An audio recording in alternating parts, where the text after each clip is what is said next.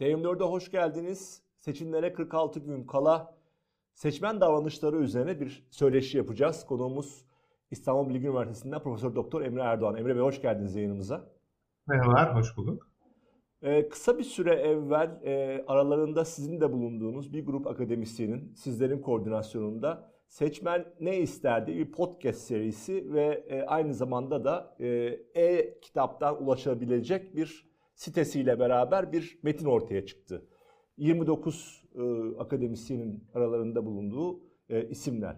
Tabii hani genel anlamda Türkiye'de baktığınız zaman dünyada da öyle sanıyorum. Hani biz seçmen davranışlarını bir iki noktada okumaya çalışıyoruz. İşte güvenlik isterler, ekonomiye bakarlar ama onun haricinde çok ciddi işte duygulardan çok farklı noktalara kadar farklı e, yerler de tetikliyor, etkiliyor insanları. Öncelikle e, Türkiye seçimlere giderken e, bildiğimiz ekonomik ve güvenliğin dışında bunlarla beraber, bunların önemiyle beraber hangi faktörler etkiliyor ve etkileyecek seçimleri sizce?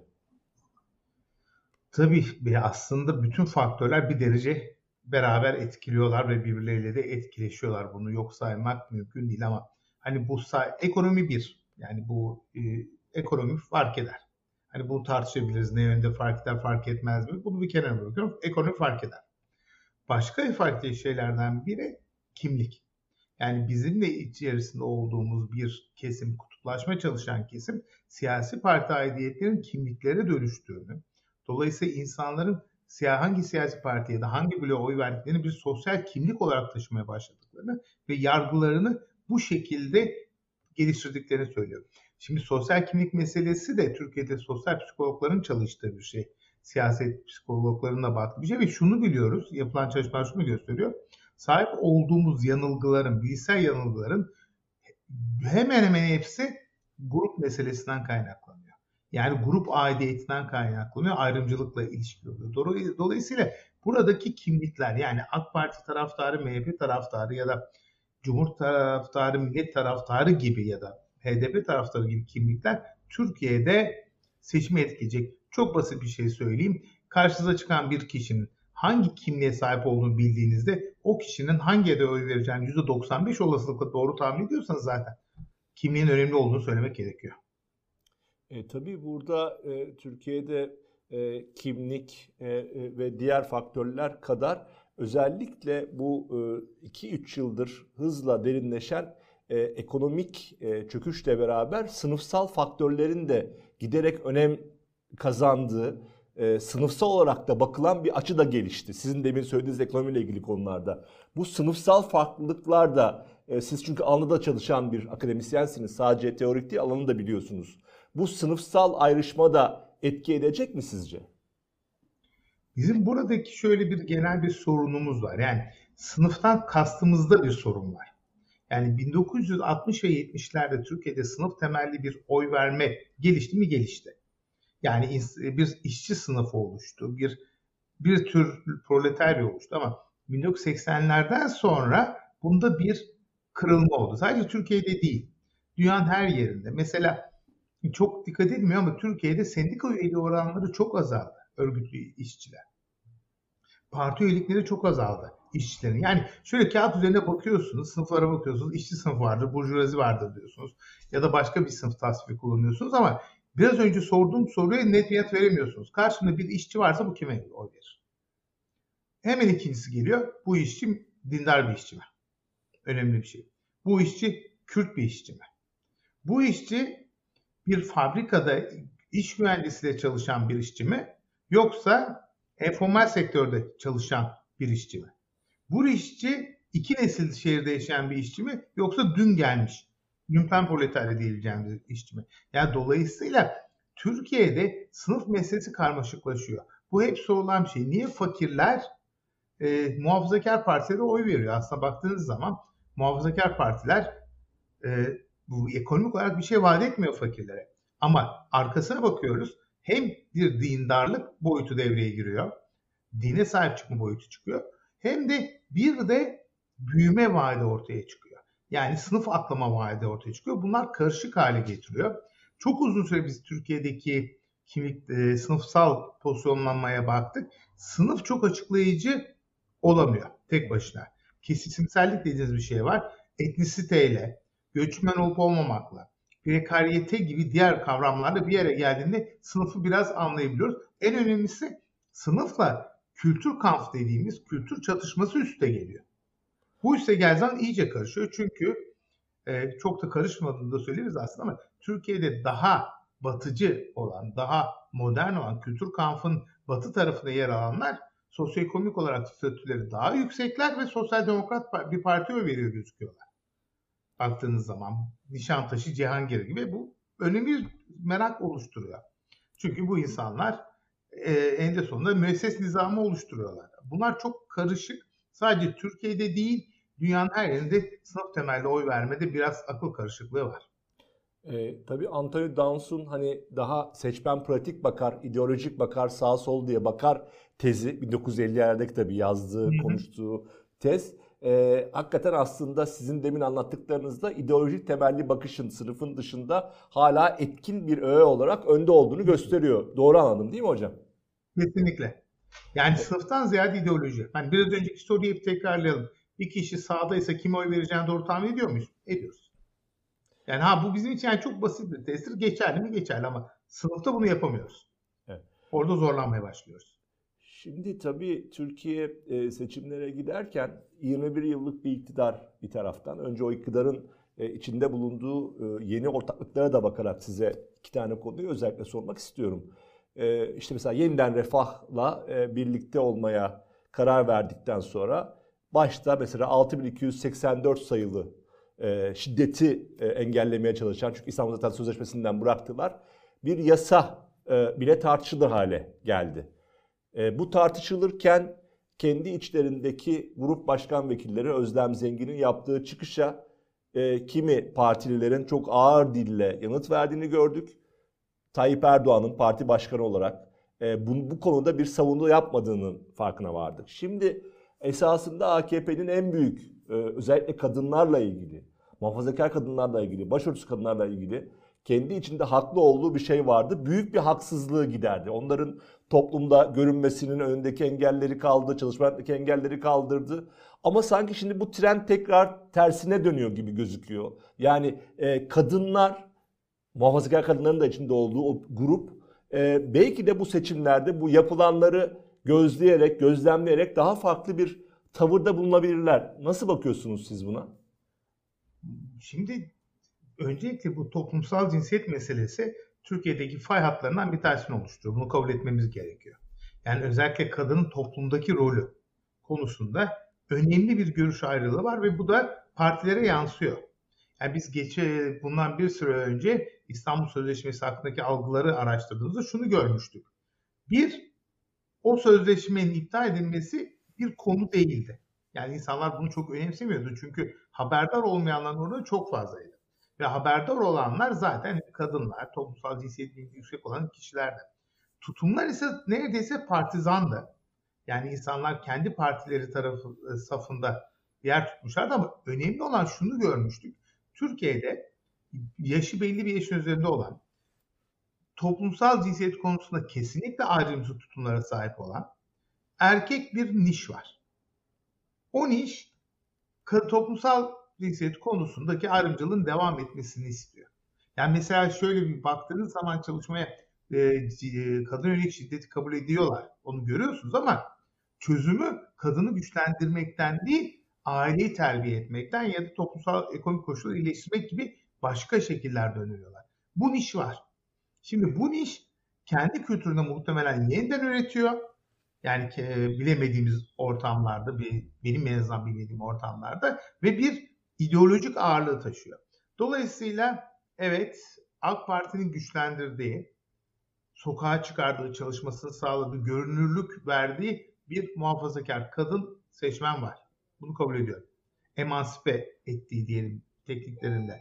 Ama öteki tarafta da bunlara karşılık gelen ciddi bir muhafazakar erkek kitle var ki sanıyorum da Yeniden Refah biraz daha oraya oynuyor. Bu ikisini karşılaştırdığınız zaman yeniden refahın cezbettiği kişiler daha ağır basmış gibi gözüküyorlar. Çünkü şöyle de bir şey var. Bunların çoğunluğu erkek. Siyaseten daha aktifler. Parti örgütlerinde sayıları daha fazla. Dolayısıyla partiyi o tarafa doğru çekmiş durumdalar. Bu bir kaçışa yol açar mı? Onu çok emin değilim. Yani gidecekleri bir yer olması gerekiyor. Gidecekleri yerde de sizin biraz önce bahsettiğiniz o kırmızı çizgi var. Yani bu söylemi daha önce de tartışmıştık.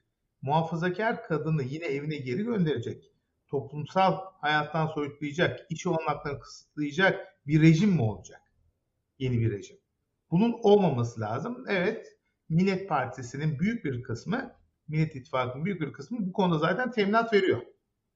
Yani açıkçası o rejime dönülmeyecek ama bir alta iniyorsunuz, sohbetlere bakıyorsunuz o e, ittifak destekçilerinin.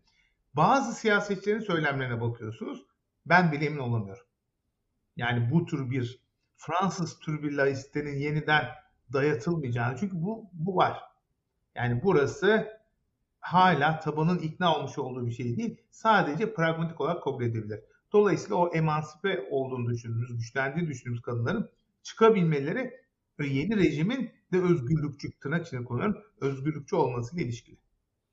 Tabii e, e, bu hani kadınların e, oy vermesi, muhafazakar olsun, işte kendini layık nasıl tarif ediyorsa e, hakikaten belirleyici olacak. Biliyoruz daha evvel e, özellikle e, e Adalet ve Kalkınma Partisi'nin iktidarında kadınların çok önemli bir rolü var. Ki bunu Refah Partisi'nden beri alırsanız hani tırnak içinde hani kadın çalışmaları, kadınların alandaki e, varlıkları. Hı hı, e, ama bu işte demin siz tarif ettiğiniz yeniden refahın bu hani belki de aslında AKP'nin içinde de olan erkek egemen, erkeğin e, yeniden sözünün daha çok çıkmasını isteyen ekibinin katılımıyla beraber yeni bir yol haritası koyuyor. Belki şu anda gidecek bir yeri yok dediğiniz gibi muhafazakar kadının. Yani Millet İttifakı içindeki diğer partilerle belki kendini e, özdeş henüz görmüyor ama e, bir taraftan da herhalde bir düşünmeye başlamıştır diye e, bir fikir geçiyor aklıma ya da kimi konuştuğu muhafazakar kadınlardan böyle feedbackler de alıyorum açıkçası.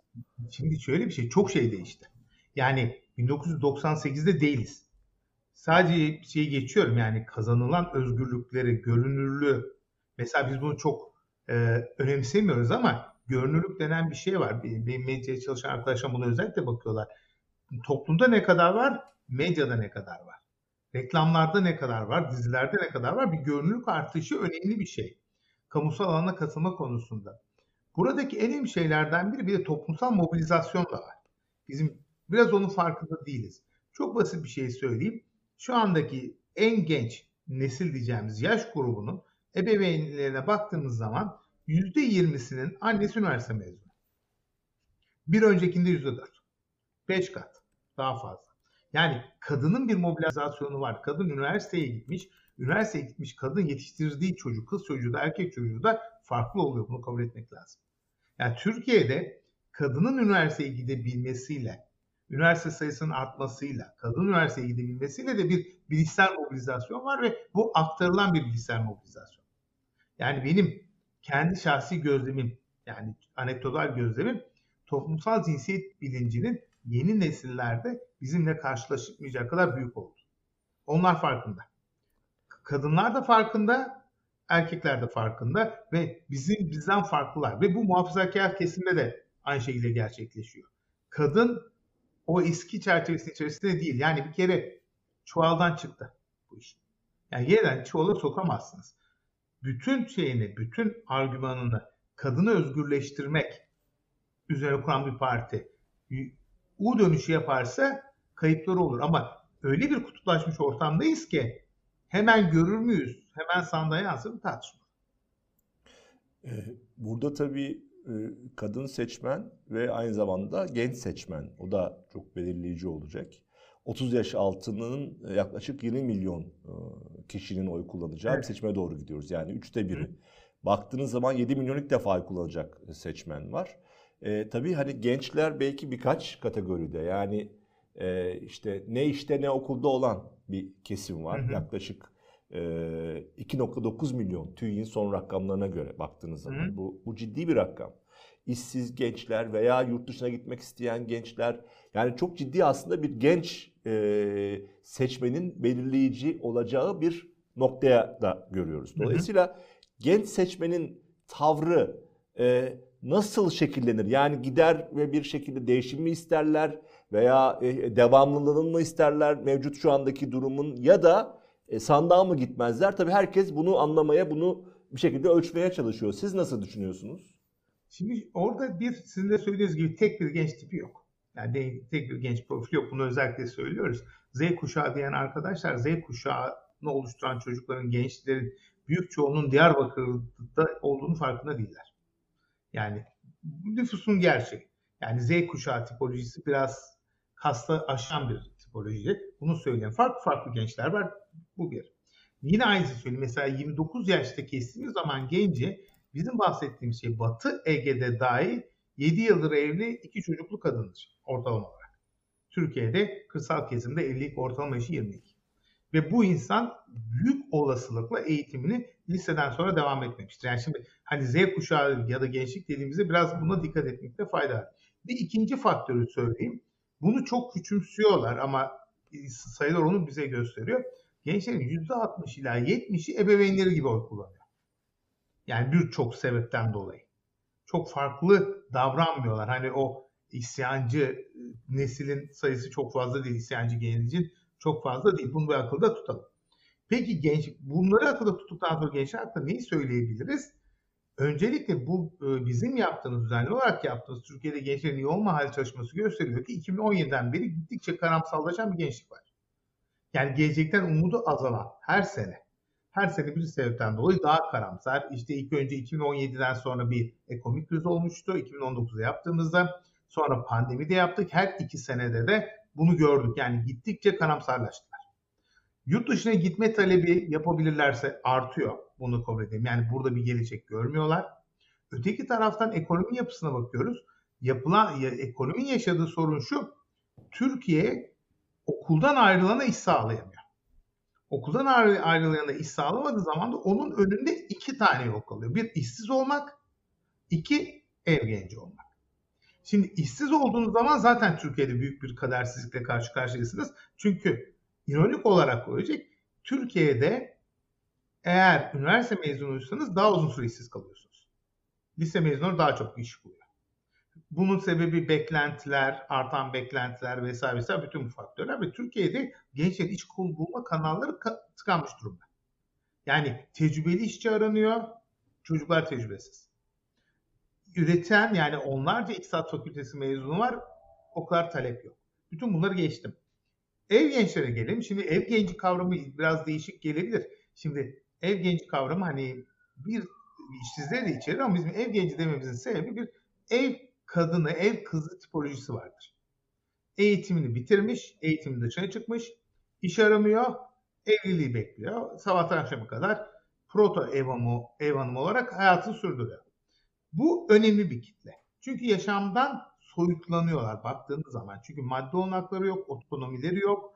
Yani bilişsel mobilizasyon hareketleri yapılmış. Bu ciddi bir sorun yaşıyor. Bunu gösterdik. Bizim gördüğümüz şey şu. Bu ev hanımı, ev kızının içerisinde bir de erkekler de var. Sayısı az da olsa yani yanlış en son baktığımızda %4 civarında. Yani o yaş grubunu kentlerde yaşayan biz kırda yapmıyoruz bu işi. Kentlerde yaşayanların %4'ü erkeği bir şey yapmıyor.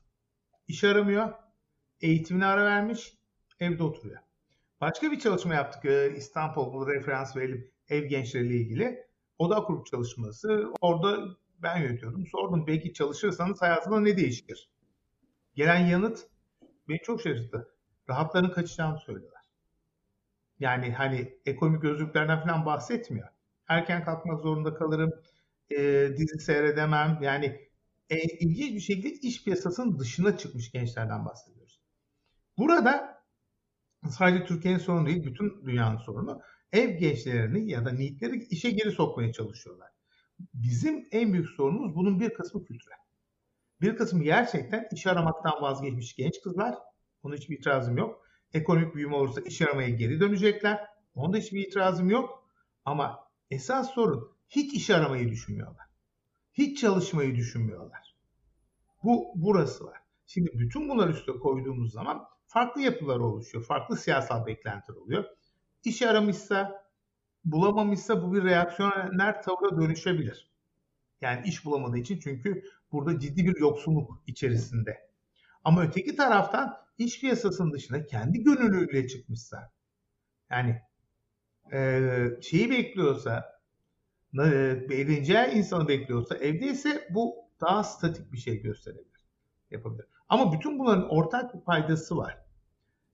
Dünyada olan şeyin bizde olması çok yüksek apati. Yani siyasetten umudu kesmek.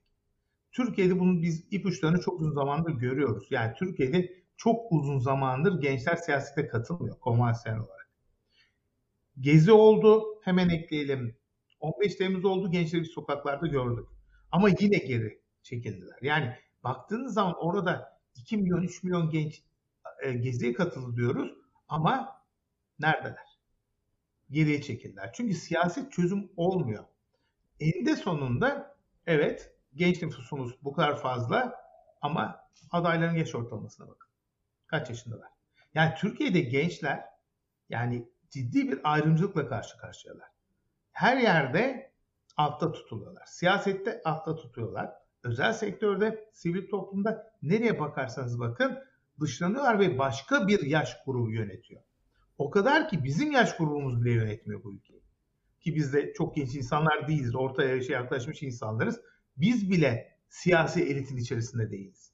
Ciddi bir yaşlı donmuş bir elit çok uzun zamandır Türkiye'de siyaseti kontrol ediyor. Bu bizi rahatsız bu kadar rahatsız ederken biraz önce bahsettiğim bir yere tutunmamış gençleri daha rahatsız ediyor. Bu da apatiye yol açar. Ama apati Fransa'da genç, oy kullanan gençler oranı %25. İtalya'da %30'larda kalıyor. İngiltere'de gençler Brexit'te oy kullansalardı tamamı Brexit çıkmıyor. Yani bütün gerçekler varken bizde de böyle bir şey olur mu? Olmaz. Bizde en fazla olacak şey %15 civarında beklediğimiz sandığa gitmeme oranın gençlerde %25 olmasıdır. Bir 10 puan git, daha gitmeyebilir. Tamamen heyecansızlıktan ve apatiden ve siyasetin bir şey vaat etmemesinden. Yani siz siyasetten umudunu kesen gençlerin yaklaşık %15-20'sinin sandığa geç, gitmeme e, olasılığı olduğunu düşünüyorsunuz. O zaman bu 45 günde herhalde siyasi partiler biraz daha bu gençleri e, belki vaatlerle, tutabilecekleri vaatlerle tabii ya da belki başka şekillerde o motivasyonu sağlayarak götürmeleri lazım ki ya bir şey değişsin ya farklı bir noktaya doğru gidilsin. Doğru mu anlıyorum? Dediğim gibi şöyle bir basit sizin dediğiniz 30'dan alalım. Hani ya da 30 milyonu yapmayalım. Yaklaşık 1.6 geliyor her sene. Son 5 sene 2018'den bu yana oy kullanmamış 6.5-7 milyon kişiyi alalım. Bunların %30'un sandığa gitmeme olasılığı var. Kötü olasılık var. Türkiye ortalaması %15 olacak. Demek ki bunun %15'ini yani burada yeni seçmenin %15'ini sandığa götürseniz seçim sonucunu değiştirirsiniz. Evet. Yani bahsettiğimiz az bir sayı değil. Çok... Yani ilk defa oy kullanacak 6 milyonun %15'inden bahsediyorum. 1 milyona yakın genç. Sandığa gitmeye ikna ederseniz. Şimdi, Bu önemli bir kazan ama biraz geç tabii bunu düşünmeleri için. Ee, Emre Bey işte, bir tane güncel somut bir şey sorayım. Ee, Kemal Kılıçdaroğlu'nun yeni bir reklam filmi. Yani siyasi propaganda başlattılar e, süreci.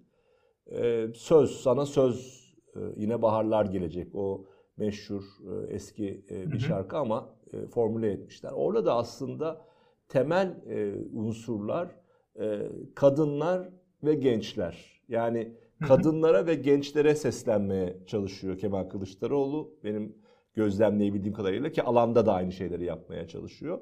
E, bu bu yani bu reklam filmi, bu tanıtım filmi e, işte iki, ilk bölümü daha çok işte kadın, çocuk e, var. İkinci bölümde yurt dışına gitmeyi düşünen ya da yurt dışına gitmiş dönme ihtimali yeni bir değişim olursa bu mesajları vermeye çalışıyorlar. Nasıl buldunuz bu şeyi, bu mesaj setini, e, bu reklam filmiyle beraber? Ya, burada çok ciddi bir zorluk var. Yani benim geçmişteki pratiklerimden yola çıkarak söylüyorum.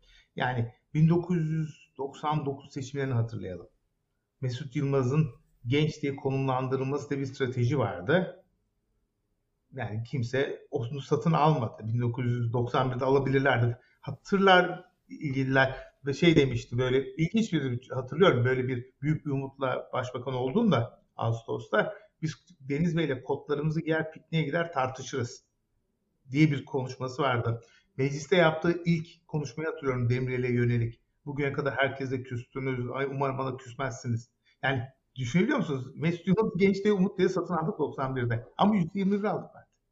Hani bu öyle evet, herkes ikna olmuştu. Daha sonra Ricky Martin'li Deniz Baykal kampanyasını hatırlarsınız.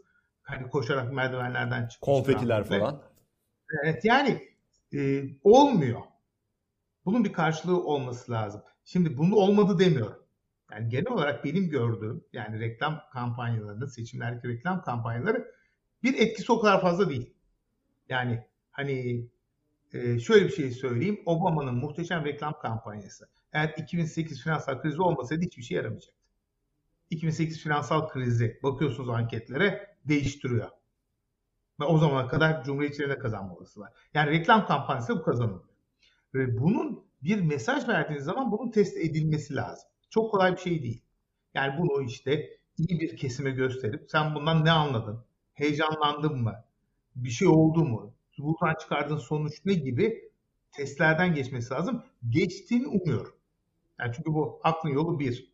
Yani doğayan kendisini işte 15 Temmuz'da kaybettik. Erol Olçok geçirmesi gerektiğini söylerdi.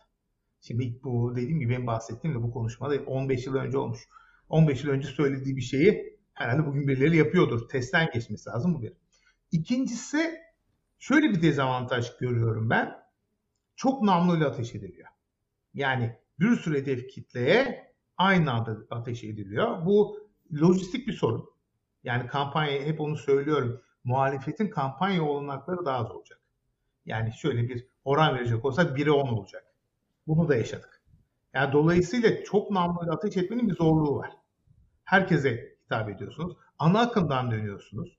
Oysa mesela geçen seçimlerde İyi Parti'nin sinemalarda yürüttüğü bir kampanya vardı. Daha doğrudan hedefliydi. Hani benim bu işle ilgili bildiğim şey toplu atışlar çok isabet kaydettirmiyor. Bir yerden tutturuyorsunuz, bir yerden kaybediyorsunuz. Bir de ortalamada kalıyor. Nokta atışı yapılması lazım. Nokta atışı yaparken de lojistik sorun devam ediyor. Yani ezdeki kaynaklar sınırlı. Şu olması lazım. Bir iki tane genç arkadaş bunu fark etti. Konvansiyonel olmayan yöntemlerle mesajı çoklaştırmak lazım. Ve bir de genel olarak nereye hitap edecek? Yani zaten size oy veren insanları mı cezbedeceksiniz yoksa yenilerini mi seçeceksiniz gibi yapılması lazım. Çok kolay bir şey değil. Yani ben e, dediğim gibi estetik olarak beğenebilirim ya da beğenmeyebilirim. O ayrı bir şey. Hedefine ulaştı mı? Bakın şöyle bir şey söyleyeyim. Ee, 2014'te son akşam yayınlanan bir bayrak kampanyası vardır. Ee, Recep Tayyip Erdoğan kampanyasının. Maliyeti o günün parasıyla 2 milyondu. Ve İhsanoğlu kampanyası bu paranın 4-5 katını toplayabilmişti ancak. Bir tek bir reklam kampanyası. Tek bir reklam filmi. Yani burada fark eder. Yani ne kadar medya satın alma yaptınız, nasıl yaptınız. Dolayısıyla bu başlangıç diyorum. Yani umarım testlerden geçmiştir diyorum. Yani benim için çok önemli testler. Bunun defalarca çalışmadığını görmüş bir insan olarak söylüyorum. Yani çalışmadığını öğreniyorsunuz testlerde. Testlerden geçmiştir, masa başında tasarlanmamıştır. Ona göre ilerleniyordur diye umuyorum. E, tabii e, bir taraftan da bir söylem var e, reklamın dışında. E, Millet İttifakı'nın Cumhurbaşkanı adayı Kemal Kılıçdaroğlu'nun işte birlikte yaşam, barış, e, bütün bunları tekrardan hani liyakatın geri döneceği, işte yolsuzluğun üzerine gideceği bu bir tarafta.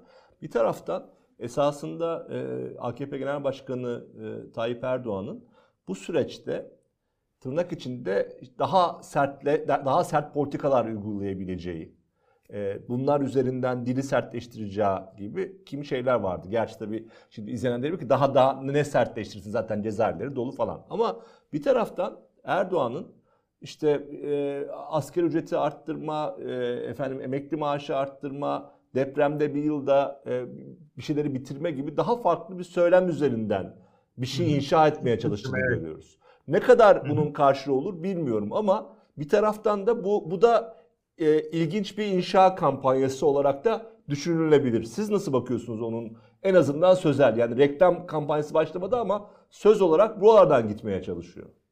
Şöyle düşünüyorum hani benim sevdiğim bir metafor değildir pek ihtiyaçlar hiyerarşisi. Hepimiz biliriz Maslow'un yaptığı bir piramittir bu. En altta temel ihtiyaçlarınız vardır. Yaşamak, karnınızı doyurmak, güvence, barınmak, üremek. Ondan sonra bunları tatmin ettikten sonra estetik diyeceğimiz, insanın kendi kendine gerçekleştireceği özgürlükler, güzel bir çevre gibi ihtiyaçlara gider. Yani buna iki uçlu konumlandırdığı zaman yaşama değerleriyle estetik değerler diye de klasifiye edilebiliyor. Şimdi baktığım zaman Türkiye gibi ülkede dediğim gibi ben çok sevdiğim bir şey değildir ama büyük ölçüde geçerli olduğunu düşünüyorum. Bahsettiğiniz asgari ücretteki artış, EYT çok önemli. Emekli maaşlarındaki artış. Bu tür şeyler temel ihtiyaçlara hitap ediyor baktığınızda. Yani bu mesela EYT meselesini bence az tartıştık, haksızca az tartıştık. EYT çok net bir şekilde kötü bir vatandaşlık sigortası. Kötü bir şekilde uygulanıyor. Hani uzun uzun anlatırım neden böyle. Ama bu insanlara kötüsü geldiğinde direnme gücü verecek. Sabit ödeme. Birçok kişi işten çıksa bile o sabit ödemeye güvenebilir. Bu önemli bir şey. Vatandaşlık maaşının yapması gereken şey bu zaten. Bu kötü bir vatandaşlık maaşı.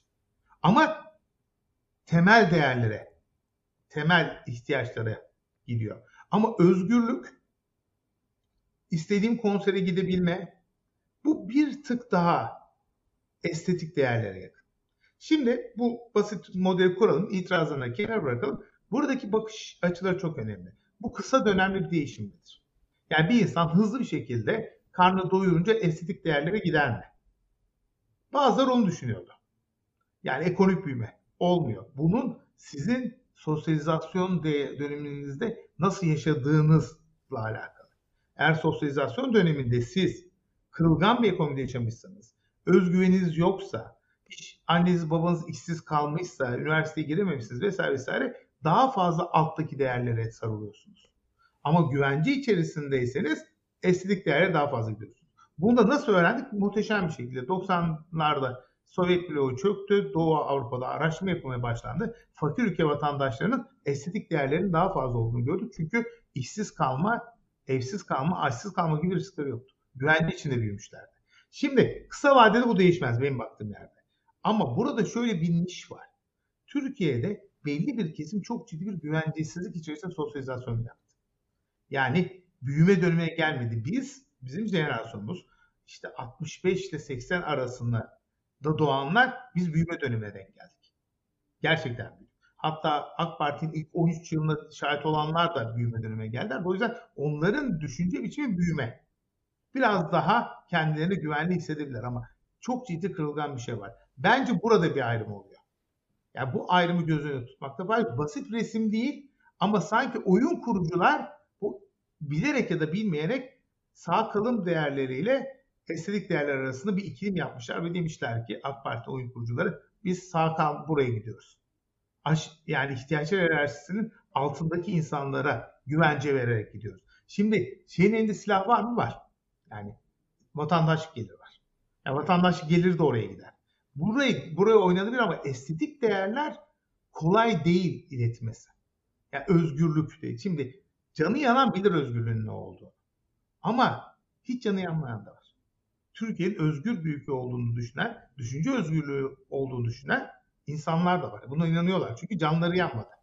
Yokluğunu bilmiyorlar. Dolayısıyla orada sanki oyun kurucular öyle bir strateji belirlemişler. Büyüme ve e, survival dediğimiz sağ kalma değerlerine odaklanmışlar gibi geliyor.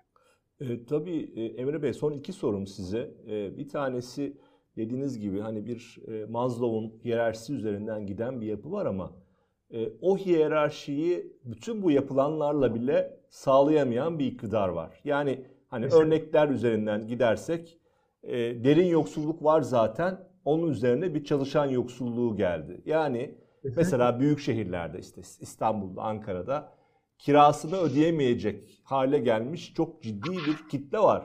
Ve bundan arasında çok fazla işte ne bileyim üniversite bitirmiş, iyi yerlerde çalışan bir sürü insan var. Dolayısıyla e, hiyerarşinin barınma ayağı çok ciddi bir problem yaşıyor. Veya istediğiniz kadar arttırın maaşları ki çünkü şu anda biliyorsunuz e, özel sektörün ve devletin ya da emeklinin maaşları TÜİK rakamlarına göre oradaki verilere göre arttırılıyor. Ama biliyoruz ki TÜİK makyajlıyor ve en aşağı 25-30 puanlık bir eksisi var insanların.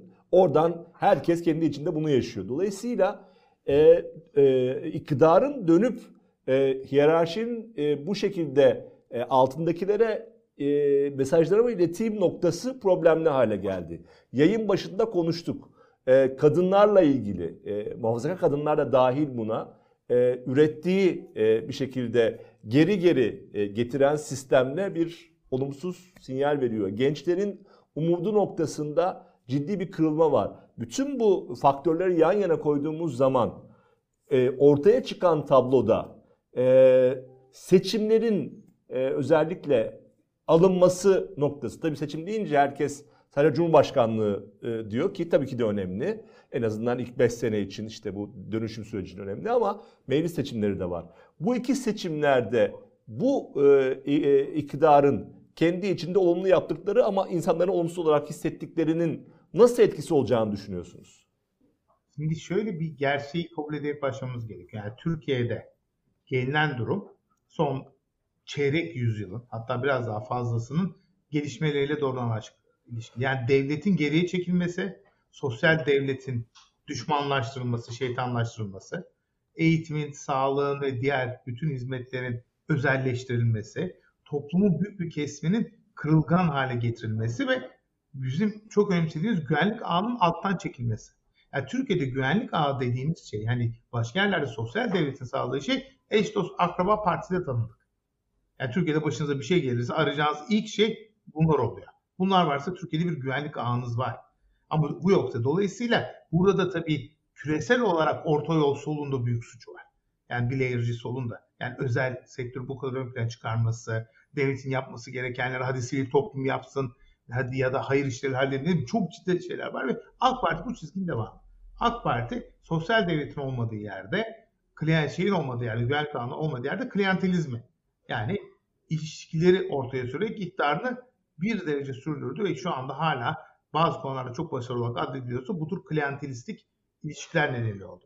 Şimdi do, dolayısıyla politikalarda köktenci bir değişim önerilmiyor zaten. Yani yapılmaya çalışılan şey bir seslenme. Yani önümüzdeki dönemde büyüme istiyorsanız, önümüzdeki dönemde güvence istiyorsanız bu düzen size bunu sağlayacak diye bir iddia. Geçerliği var mı? Objektif olarak yok. İnsanlar algılar mı algılarlar. Çünkü karşısına gelen peki o değilse ne sorusunu ben de yanıtlayamıyorum. Yani yakından takip eden birisi olarak vatandaşlık geliri, aile sigortası vesaire vesaire gibi kavramları biliyorum. Ama karşılığını görmüyorum. Ha sonuçta şunu söyleyelim. Bunların etkisi ne kadar olacak? İlk başta sorduğunuz şey ki Türkiye'de en önemli şey bence kimlik ya da parti aidiyeti olduğu için kimse hiçbir AK Parti seçmeni öteki tarafa bu vaatlerle geçmez ya da tam tersi olmaz. Burada olacak şey aradaki işte biraz önce bahsettiğimiz %15 civarında olmasını bekledim. Biraz artabilir, biraz azalabilir. Sanda gitmeyecek kişilerin bazıları sanda gidebilmesi. Yoksa ben büyük bir taraf değişikliği beklemiyorum. O yüzden de bu tür kampanyaların etkisinin çok fazla olacağını zannetmiyorum sonuçta. Son sorum şu. E, kutuplaştırma e, bir şekilde özellikle Adalet ve Kalkınma Partisi tarafından çok ciddi şekilde kullanılmış bir öğe Türkiye'de. E, ve bu bu noktada da e, özellikle bu e, son ittifaklarla beraber çok net bir şekilde bir tarafta e, milliyetçi muhafazakar bir grup oluşturuldu ve karşı tarafta karşı tarafın işte ne bileyim laik hayatıyla ilgili ya da ne bileyim işte ortaklaştığı e, Emek ve Özgürlük İttifakı'nın içindeki partilerle ilgili mesela işte Yeşil Sol Parti eski HDP diğerleriyle ilgili e, bu dili belli ki e, arttırarak kullanmaya devam edecek. Fakat bir taraftan iktidarın bunu yapacağını biliyoruz ama muhalefet seçmeni içinde de işte kimlik anlamında, partilerle görüşme anlamında mesela HDP ile Kılıçdaroğlu'nun görüşmesi ya da işte bu bir e, şemsiye altında bütün bu farklılıkların bir arada olması. Yani muhafazakarın, milliyetçinin, işte Kürt siyasetinin, e, sosyalistlerin bunu yadırgayıp orta yerde bir yerde duracak e, ve daha aradaki partilere gidebilecek. Hem Cumhurbaşkanlığı sisteminde, seçiminde hem milletvekili seçiminde. Bunlar bir sayısal anlamda bir anlam ifade ediyor mu sizce? Aradaki partiler. Yani şimdi şöyle bir şey düşünelim. Biz siyasetten bahsederken böyle bir yan yatmış T hayal ediyoruz. Bu T'nin kısa ucunun kuzey diyelim burada CHP duruyor. Güneyinde AK Parti duruyor. Doğu batı ekseninde de işin doğu tarafında HDP duruyor.